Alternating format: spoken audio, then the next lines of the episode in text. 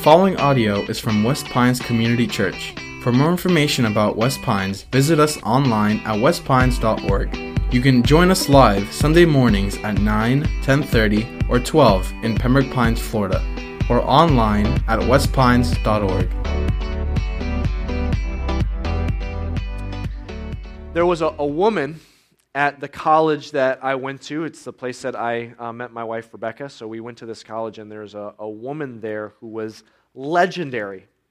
Now, she wasn't a professor. She wasn't um, one of these people that had written a lot and was famous and going around and, and, speaking about certain perspective, or wasn't she wasn't a legend because her class was always jam full with students. She wasn't a professor at all. In fact, her job, her name was Barb, and her job was when you came in the dining hall, she was one of the people. There's these lines of students, and she was one of them that the students would walk in, hand her their ID, and she would scan it, hand the ID back, and the student would walk in to get their lunch. She worked the lunch shift, and she'd scan student IDs, and Barb was a legend.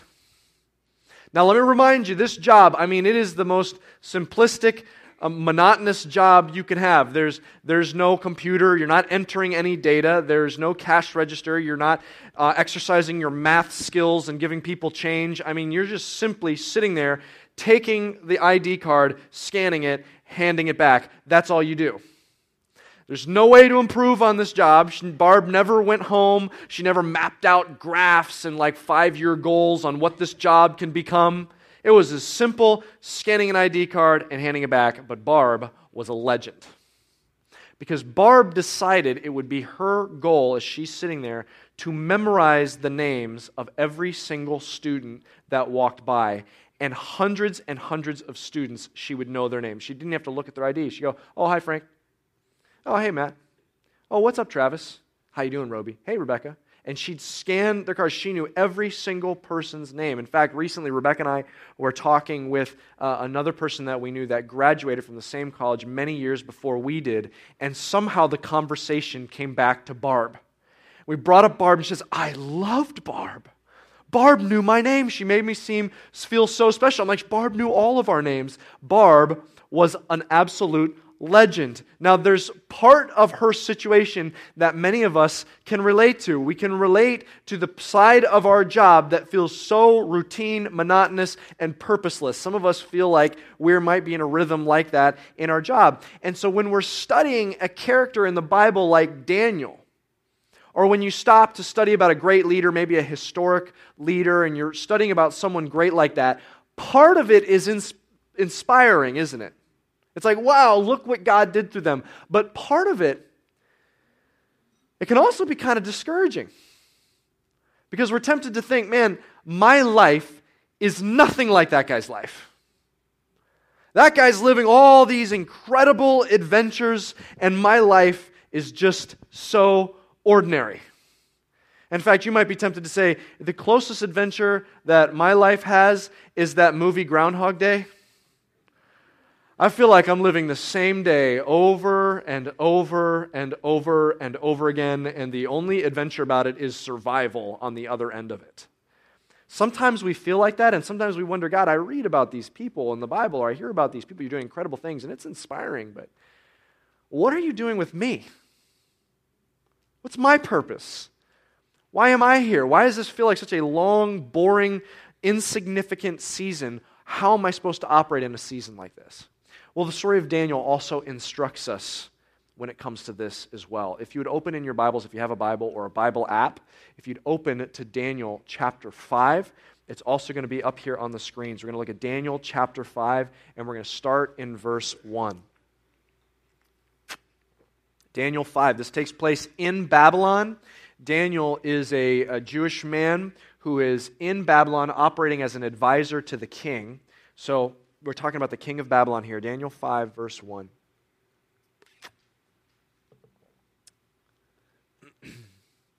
king Belshazzar. Now, notice if you've been journeying with us through this series, this is a new king. King Belshazzar made a great feast for a thousand of his lords and drank wine in front of the thousand. Belshazzar, when he tasted the wine, commanded that the vessels of gold and of silver that Nebuchadnezzar his father had taken out of the temple in Jerusalem be brought, that the king and his lords, his wives, and his concubines might drink from them. Then they brought in the golden vessels that had been taken out of the temple, the house of God, in Jerusalem. And the kings and his lords and his wives and his concubines drank from them. Then they drank wine and praised the gods of gold and silver, bronze, iron, wood, and stone. All right, if you caught what this was saying, you know this is not going to go well for them, okay? Let's just review here. Belshazzar, he's the king of Babylon, and he throws a party. It is a big party. He has a thousand nobles there. He has a thousand of the lords of Babylon there. He has all his wives, concubines, the whole court. He has them there, and the wine is flowing. And then Belshazzar says, You know, this is a great party, but you know what would make it even better? You remember way back when my father was ruling, way back when my father was ruling, if we remember when he he conquered that, that city jerusalem and he pillaged their temple and he got all these golden vessels from that temple and he brought them back and put them in, in the temples to our idols. What if we got those vessels and we drank at this party out of those vessels. That what would, would make this party awesome. Okay, that would take it to the next level. So they go and they get these vessels. Now, rem, just as a reminder, these are the golden vessels from Solomon's day when they built this temple. A reminder about the temple. The innermost holy part of the temple. Give you an idea of how holy the temple is and all the instruments and furniture in the temple. The Holy of Holies you, no one was allowed in the Holy of Holies except for the high priest, and even he only went in there once a year. If you broke that law, if you weren't the high priest, and if it wasn't that once a year, you'd die. The glory of God just kills you, apparently. That's how holy this is. So you can imagine when they say, hey, let's go get those vessels that my father desecrated so many years ago, let's drink from them. This is not going to go well for them. And then the fact that they not only drink from them at their party, disrespecting and blaspheming, then they raise them up to their gods. Okay, this is going to be bad. This all happens with Belshazzar. Now, to put this in perspective, so we under, kind of understand the timeline here, this is Nebuchadnezzar's son.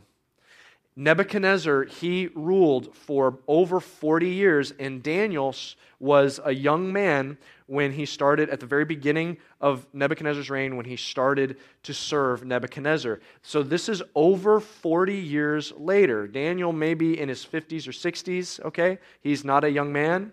I'm not saying he's an old man. I'm just saying he's not a young man, okay? That's all I'm saying. He's no longer a young man, but he served 40 years for Nebuchadnezzar. That's an entire career. Okay? He served for those 40 years. Now that we have this guy, Belshazzar, and we have this guy drinking with the instruments from the temple, the vessels from the temple that his father so many years earlier had stolen. Okay, let's keep going. What happens? Verse 5. Immediately, the fingers of a human hand appeared. Huh, that's terrifying. And wrote on the plaster of the wall, the king's palace, opposite the lampstand. And the king saw the hand as it wrote. Then the king's color changed. No kidding. And his thoughts alarmed him.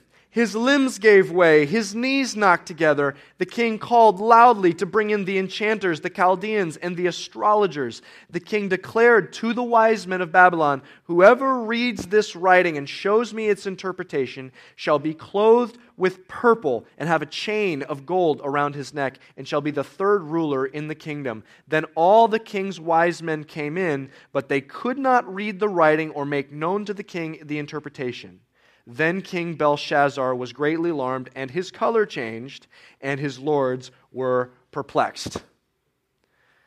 They're drinking, drinking out of the, the vessels from the temple, and a hand appeared.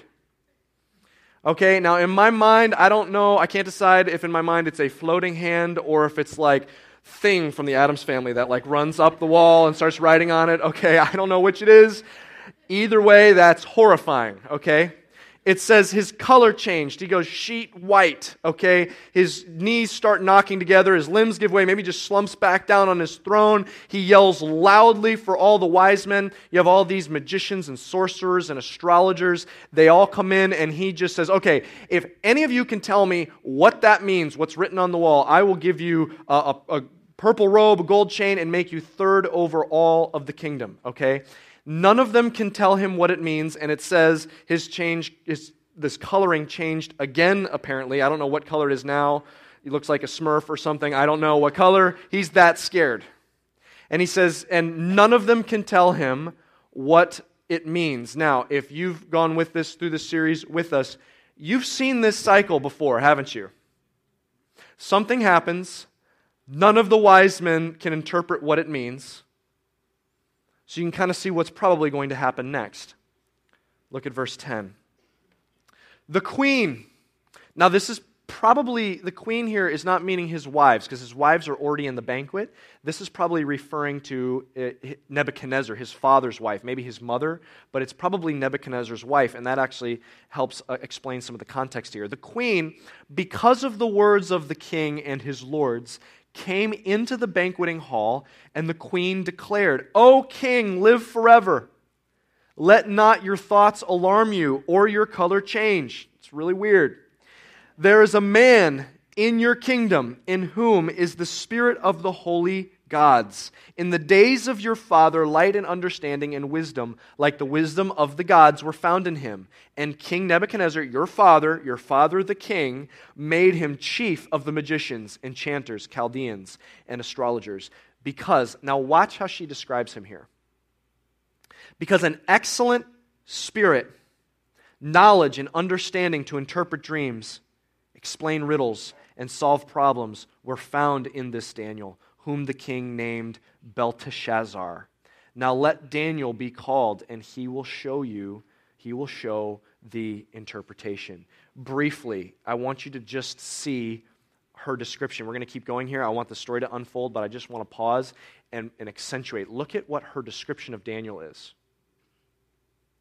She's saying, Oh, Belshazzar, you, there's a guy that your father really trusted.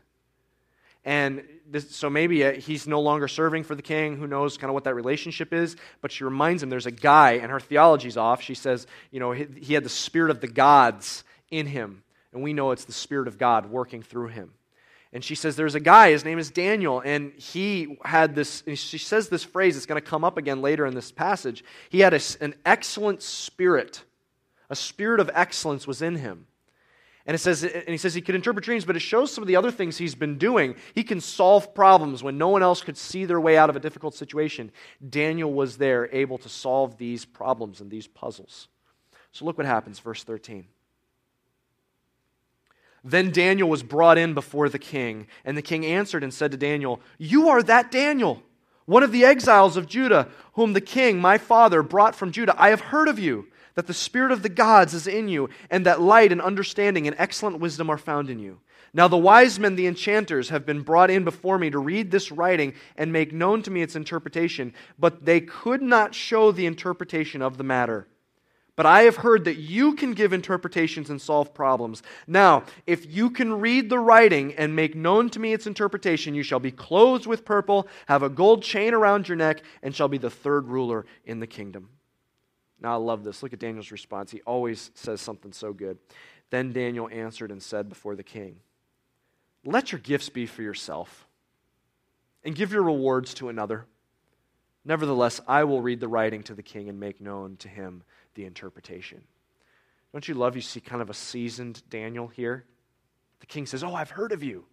You're that guy that was told me about. My, my father really trusted you. He says, None of the other wise men can tell me what that means. But if you do it, I'll do all these things. I'll promote you. I'll, I'll give you a gold chain and this purple robe, very significant. He says, I'll do all these things for you. And don't you love, you see a very seasoned Daniel, and he just simply says, You can keep it. Give it to someone else. But I will interpret this for you. Now I want to jump down to verse 24, and let's read what this interpretation is. Then from his presence, this is Daniel giving the interpretation. He's talking about God. Then from God's presence, the hand was sent, and this writing was inscribed. And this is the writing that was inscribed Mene, Mene, Tekel, and Parsin. This is the interpretation of the matter. Mene, God has numbered the days of your kingdom and brought it to an end. Tekel, you have been weighed in the balances and found wanting. Peres, your kingdom is divided and given to the Medes and the Persians. Then Belshazzar gave the command, and Daniel was clothed with purple. A chain of gold was put around his neck, and a proclamation was made about him that he should be the third ruler in the kingdom. That very night, Belshazzar, the Chaldean king, was killed. And Darius the Mede received the kingdom, being about 62 years old. This is really unbelievable from a historical standpoint. Daniel comes in and he says, Okay, let me explain to you. Those are four words written up there Mene, Mene, Tekel, Parsin. And all of those words are Babylonian monetary terms. It's a mina, a shekel, and a peres, or if the pearl's parsin. And he says, he says, here's what this means. So that's why they're lumped together. They're all monetary terms. But each of those monetary terms have actual meanings when they're used as a verb. And the first one, um, mine, mine, mene, is the word numbered. He says, King, your kingdom, the days of your reign have been numbered, and your number is up. It's coming to an end. And if that's not unnerving enough, he then says, and here's the second one Tekel, you have been weighed. He has looked at your life and put them on the scales. He's looked at your actions. He, ha- he has weighed them, and you've come up short.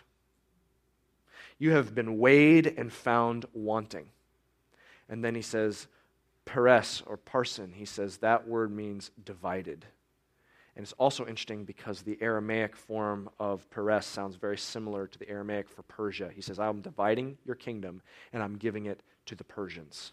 Now, here's what's also interesting about why did God choose that metaphor of weights and measures and balances? Because remember, these wise men, they're astrologers. Not like astronomers, like scientists looking at the sky to learn about the sky.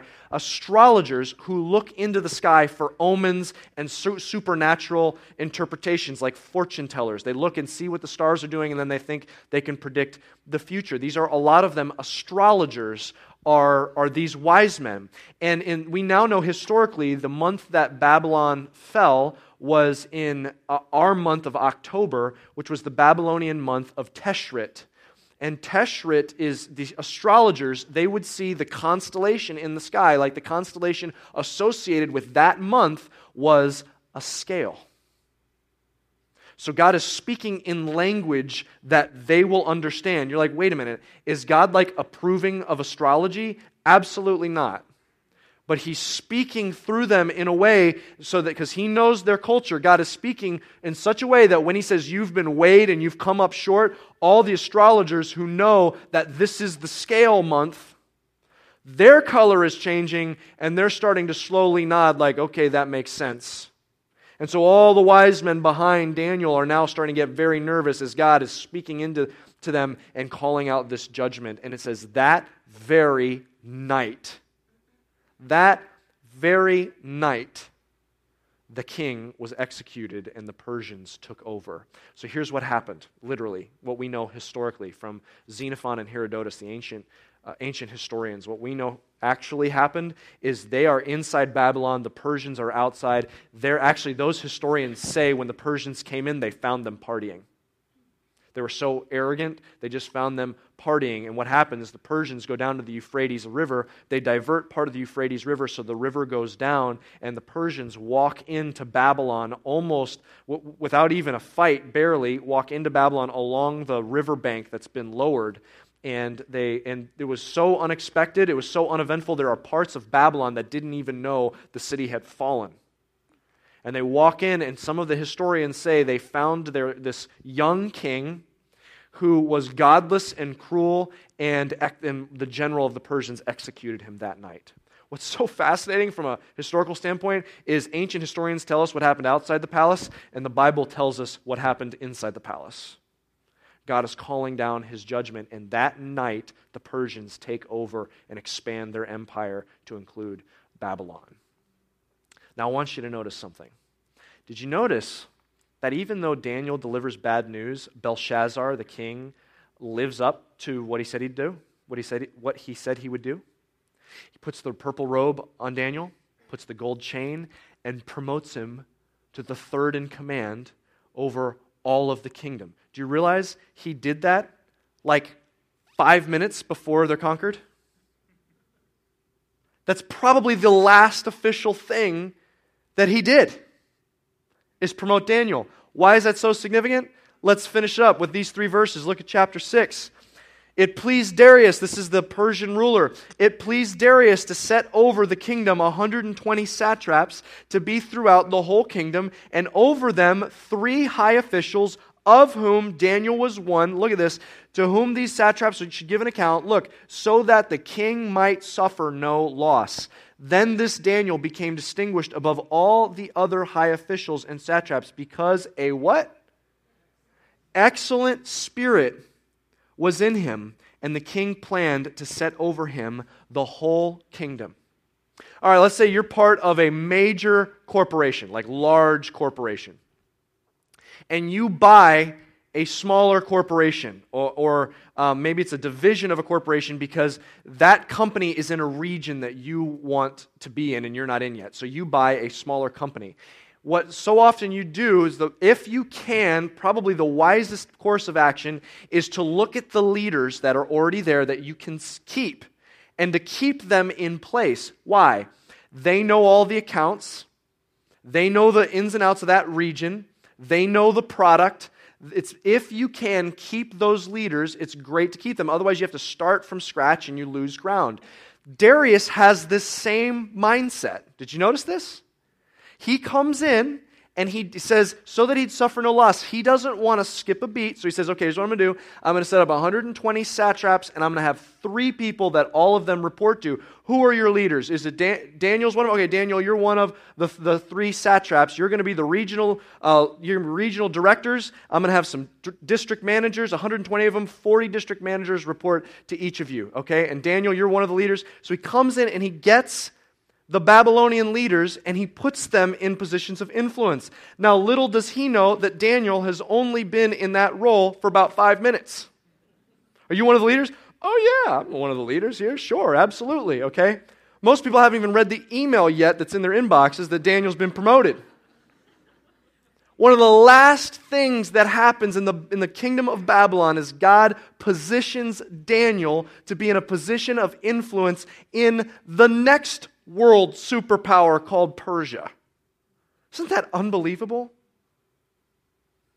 And then you see what happens. Darius sees in Daniel the same exact thing that Nebuchadnezzar sees in Daniel. It's the exact same wording. Did you notice that? Darius sees an excellent spirit, a spirit of excellence. And now he wants to make Daniel over the entire part of the kingdom. It's so helpful through this story as we're trying to study Daniel and how he's operating in these situations. It tells us very overtly the different attributes of Daniel. Remember, several weeks ago, we learned about Daniel's resolve. He resolved ahead of time when he found himself in this messy situation in Babylon in a palace. He resolved that he would not defile himself. He knew who his allegiance was to, it was to God. He resolved that. He had resolve we learn he's praised for his discretion. We learn that he uses wisdom and discretion when he's interacting with people. He's described, we talked about last week, he's described as having great love and grace for people around him, even his enemies. And then in this section, it's describing Daniel as having excellence. And God always uses that quality of Daniel, that in everything he does, he does it with excellence. And he rises Daniel up to positions of influence. And then Daniel uses that influence for the sake of God's kingdom. Daniel shows excellence. Now, here's the temptation. We see that and we're like, well, yeah, if I had that job, I'd do my best. I mean, I'm, I'm no advisor to kings, okay? I mean, but if I was in that job, of course. I mean, that's that's an intense job. I mean, every day, I mean, I don't want to get that right. It could be millions of people could be, you know, in trouble. Like I'm going to be at, at, the top of my game. You know, if I was on uh, uh, an advisor to a king, of course, I would do that. If I was in some significant position, but I am not in a very significant position. In fact, my life is just dull and boring, and I do the same thing over and over and over again, and I don't know how this matters to anything. But time out for a second. What did we just learn? We just learned that Daniel had a 40 year career with Nebuchadnezzar. And within that 40 year, after he gets out of his, um, his uh, advisor college, okay, and he's, uh, he's serving Nebuchadnezzar for 40 years, how many episodes do we have about Daniel? Two. He interprets two dreams. Okay, that's two exciting weeks that we know of out of 40 years. Don't you know that there were long stretches where God's like, where uh, Daniel is like saying to God as he's going to work, I don't know why I'm here. You've got me here as this advisor. And I, I interpreted that dream one time, but you know, the last, that was 12 years ago. I mean, what's happening today? I'll just do the best I can. Sometimes what happens is we read these stories, we're like, look at that life. I mean, that's a good life. I mean, look at all of the adventure, all the exciting things always happening, but that's not my life. I mean, I wish I had a life like that guy Moses. I mean, that guy. I mean, he walks into Egypt, he's sending flies in, that turning that into blood, and all of a sudden there's frogs hopping all over everybody. I mean, that guy, I mean, he had, I mean, he's up on Mount Sinai, he's getting tablets from God. I mean, that's an exciting life right there. I want an adventure like that. Let's talk about Moses. Let's say that that time in Egypt with the plagues and everything, let's just say that was like nine months, and then we'll tack on another couple months when he was on Mount Sinai. Let's say that was one really, really exciting year. Do you know what he did on either side of that? 40 years wandering in the wilderness. The first 40 years, he gets out of Egypt, he's trained up like he's been the best colleges and universities in the king's palace. 40 years, and what is he doing? He must have been like, I'm tending sheep. I am a shepherd. I'm a shepherd for my father in law. It's like, man, I, I can do so much more than this. I feel like I'm wasting my life year after year, decade after decade for 40 years, has one a burning bush experience, an exciting year, and then he ends up on the other side. And you know what he's doing that time? Tending Israelites in the wilderness. And he was probably like, I actually wish I was tending sheep. Okay, this was actually worse. Sheep don't complain as much as these Israelites are complaining as he's wandering around. Okay, on the either side of that, he is in this monotonous through he's crying out to God, God, what are you doing? See, even in the most, what we see is these most exciting lives, we, we have, we see these pictures of there's long stretches where you're waiting for what, God, why do you have me here? And you know what we see Daniel did in the meantime? Excellence. He just woke up that day and said, God, I don't, I don't know. There's not been a dream for me to interpret in a long time. So, you know what I'll do? I'm just going to do the best I can, give it all that I've got, and just be excellent. Say, okay, I, I hear you, but man, I, I, my job's not spiritual. Like I'm not, I'm not doing anything spiritual. I'm not doing anything that adds to anything, you know, for God. I mean, I, I, make, I'm on an assembly line and I just make widgets all day. You know, I just make these widgets. That's all I do. I mean, I don't do anything spiritual. Can I, can I remind you of what the New Testament says to you in the book of Colossians, chapter 3, verse 23? Here's what Colossians says Whatever you do, work heartily as for the Lord and not for men. I love how the NIV says it says, whatever you do, work at it with all your heart as working for the Lord and not for men. Whatever you do. Do you know that worship is not just when we come in here and we sing songs and we study the Bible together. Do you know that part of worship, anything in your life that you do to God's glory, anything you do is an act of worship when you do it to the best of your ability for God? You say, Yeah, I get that, but you don't understand the obstacles. Man, my, my boss is just the worst. I mean, I have no motivation because of this boss that I have. Or I'm in a class and this professor is just, he's terrible. He's a terrible professor. I, I, I'm not going to do my best for that person. Or you know? There's this policy at work that I just can't stand. Why do they do this? It makes things so much difficult. Or there's this person that I work with and they just take all the joy out of my job and all these things. You know, I just, I, it would be easier if I just didn't have such a bad working environment. Easier if it, if it wasn't that I had such a bad boss or a bad leader or whatever it was. But you know what that just says? Work as to the Lord and not men. In other words, work as if God hired you, as if God is your boss, as if at the end of the year He's doing your annual review, as if He's the one that placed you. Because you know what the reality is? He did. And whatever you're doing, work to the Lord and say, God, this is for you. I, I am going to be excellent. I'm going to be an excellent student. I'm going to be an excellent employee. I'm going to be an excellent, I'm going to be, I, I want to be as excellent as possible for you. Whatever you do, work with all your heart. You know what's interesting is you know that all of these people that have, were scooped up out of Jerusalem and dropped in Babylon, they had to be asking this question God, where in the world have you put us? Daniel wasn't the only one, it was a whole group that had been brought from Jerusalem. And you know, there was a prophet that God sent to speak just to that generation, Daniel's generation, that found themselves in exile. I want you to hear these words. It's in Jeremiah chapter 29. This is verse 4. This is a message to Daniel and his generation finding themselves in Babylon. He says, Thus says the Lord of hosts, the God of Israel, to all the exiles whom I have sent into exile from Jerusalem to Babylon. Build houses and live in them, plant gardens and eat their produce. Take wives and have sons and daughters, and take wives for your sons, and give your daughters in marriage, that they may bear sons and daughters multiply there and do not decrease. Now look at this.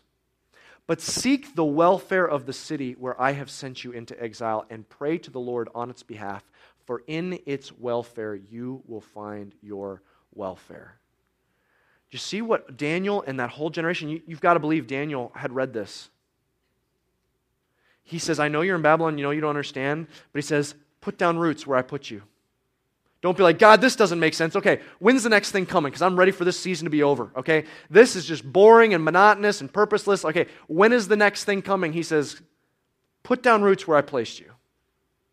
And then he says, work for the welfare of your city. By the way, that's the city that just conquered their country. He says, work for the welfare of this city. Whatever business you're at, work to further that business. Whatever economy you find yourself in, work to further that community and that city and that economy. Wherever you find yourself, work to further that effort. You know that Daniel had to see that and say, okay, here's where I'm at. I'm an advisor. I will make sure this king is the best advised king in history. And I'm going to give it everything I got, I'm going to give it excellence every day. And God took his excellence and gave him influence. And, and he gave his influence back to God. Don't you know that that's how it, how it so often happens? When we give our excellence, then he, then he allows us to get raised up into influence, and then we take that influence and we offer it back to God, and we say, God, here, you've given me this influence. How do you want me to use it? It's like any other resource. It's like in the Old Testament, if they had a flock, at the end of the year, they would thank God for the flock with the new lambs that they have, and they would take the first fruits and offer the lamb up to God, give it to God. If they had a crop, they'd take the first fruits of that crop and they'd offer it. That's what we do with our resources. We offer it up to God, and your influence is a resource to offer to God that we invest in with our excellence. And as we gain influence, we say, okay, God, you gave me this influence. How do you want me to use it? You know what's interesting about Jeremiah 29 is later in that chapter, there's a verse that so many of us, so many hold dear, so many Christians. It's Jeremiah 29 11. Let me just quote it to you. It's where God says, I know the plans I have for you plans to prosper you and not to harm you, plans to give you a hope and a future. While we're waiting for whatever that plan is, and thank goodness by plans of a hope and a future is not, you're going to do exactly everything I dreamed. Thankfully, it's not that because we always dream too small. And he doesn't listen to that. He has a better dream. And he says, I have a plan that I'm working out, and in the meantime, as you're watching that happen, just give excellence in what you do every single day. Christian, don't you dare read the book of Daniel and say, well, God, you, you placed Daniel to have influence. It's just, I'm different. Sometimes we view Daniel as if it's like God's like, okay, I need someone to advise the king. Okay, who's not doing anything? You, Daniel? Okay, I'll put you there in influence. And the rest of us are like, okay, we'll just be here if you need us. That's not the way it is. Do you realize He has placed you in the spot that you're in with every bit as much intentionality as He placed Daniel in the palace? He has placed you. He has a plan for you. He has a purpose for you. It, do, I, it doesn't matter how long it's been. It doesn't matter for how long you're like, how am I going to be, how long am I going to be in this seemingly insignificant season? He says, trust me, I am working out a plan that I designed specifically for you. The plan is bigger than you, but it's going to include you. I have a specific plan. So what I need from you is keep your head down and just be excellent in all that you do as an act of worship back to me, as an act of faith. You know, for some of us, what the struggle is, is it's hard for us to believe that God has a plan. That's the problem. I don't believe you have a plan for me. Maybe it's, God, I just, maybe I was on a plan at the beginning, but I've made so many mistakes in my life that I've gotten off to some plan and I'll never know what that other plan was. You know, that's just nonsense. He has a plan for you. And part of the chief part of that plan was that he sent Jesus Christ, the Son of God, to earth to die on a cross, paying for your sins, rose again from the dead on the third day, saying, It is finished, it is paid for. All of your sin is separated from you as far as the east is from the west. You are walking brand new. Your grace is new every single morning. He remembers your sins no more. You're not off on some you he uses thankfully he doesn't just use sinless people because there's only one and his name was Jesus. He has a plan and he chooses to use even us sinners because he's washed our sins away by the blood of Jesus. He has a plan for you. And in faith give every day all that you have, all that you've got to his glory as an act of worship. Maybe the beginning part for you is saying the first step of the plan that you need to respond to is just believing that He's forgiven you. You don't have to keep working to try and earn His favor, earn heaven, earn His love. Just realize He sent Jesus to forgive you, to pour out His grace on you. You are forgiven. Just accept it, receive it. He's washed you clean. It's not by what you do, it's by what Jesus did. Some of you need to let that loose in your life, and maybe for you this morning, the decision is you say, Look, I, I know that Jesus has saved me, but I want to take that step in obedience and proclaim it through the symbol of baptism because I want a moment to look back on in my life where I remember that just how I am symbolically buried in the water, my past is buried with Jesus. And as I raise up from this symbolic watery grave like I have a brand new life, that's what happened uh, with Jesus. He buried my old life. I am walking in a brand new life constantly. And maybe this morning you say, you know what, today I want to be obedient and make that declaration through baptism. I hope that's you. But either way, let's just take a moment together and just take a moment before God. Would you just bow your heads and close your eyes with me? This morning, if for some of us, maybe the most important way we can respond is just to humbly have a moment of confession before God where we say, God, I've not been giving you my best. I've been making excuses. I've said, I'm just not interested in the season you've put me in. It's not exciting enough. It's not adventurous enough. It's not interesting enough. And I've lacked faith that you placed me here intentionally because of a plan that you have. And so just confess that lack of faith and say, I want to start tomorrow to live with excellence in everything I do. And tell him, but I'm going to need your help, God. For some of you this morning, you're feeling Jesus tug on your heart and you're saying, you know what, I think today is the day I want to declare my faith through baptism. And maybe for some of you, just surrender to that in this moment. Say, okay, today I'll get baptized. For some of you this morning, you're saying, Look, I need, I need to put my faith in Jesus for the first time. I've been trying to earn his love, but I just need to receive. He's forgiven me once and for all. And if that's you, if that's the decision you need to make today, I want to lead you in a simple prayer right there in your seats. Just right there in this moment, this quiet moment between you and God, I just want you to say, God, in your heart, make these words your words. God, that's me. I, I, I need to just receive. I just need to receive the work that you did for me. I need to put my faith in you. Thank you, Jesus, for what you did to permanently save me. In Jesus' name, amen. Thank you for listening. For more resources and to check out other teaching series, please visit our website at westpines.org. If you would like to speak with somebody about beginning a relationship with Jesus or ask any questions you have about this teaching, please call at 954 432 0321 or you can email us at podcast at westpines.org.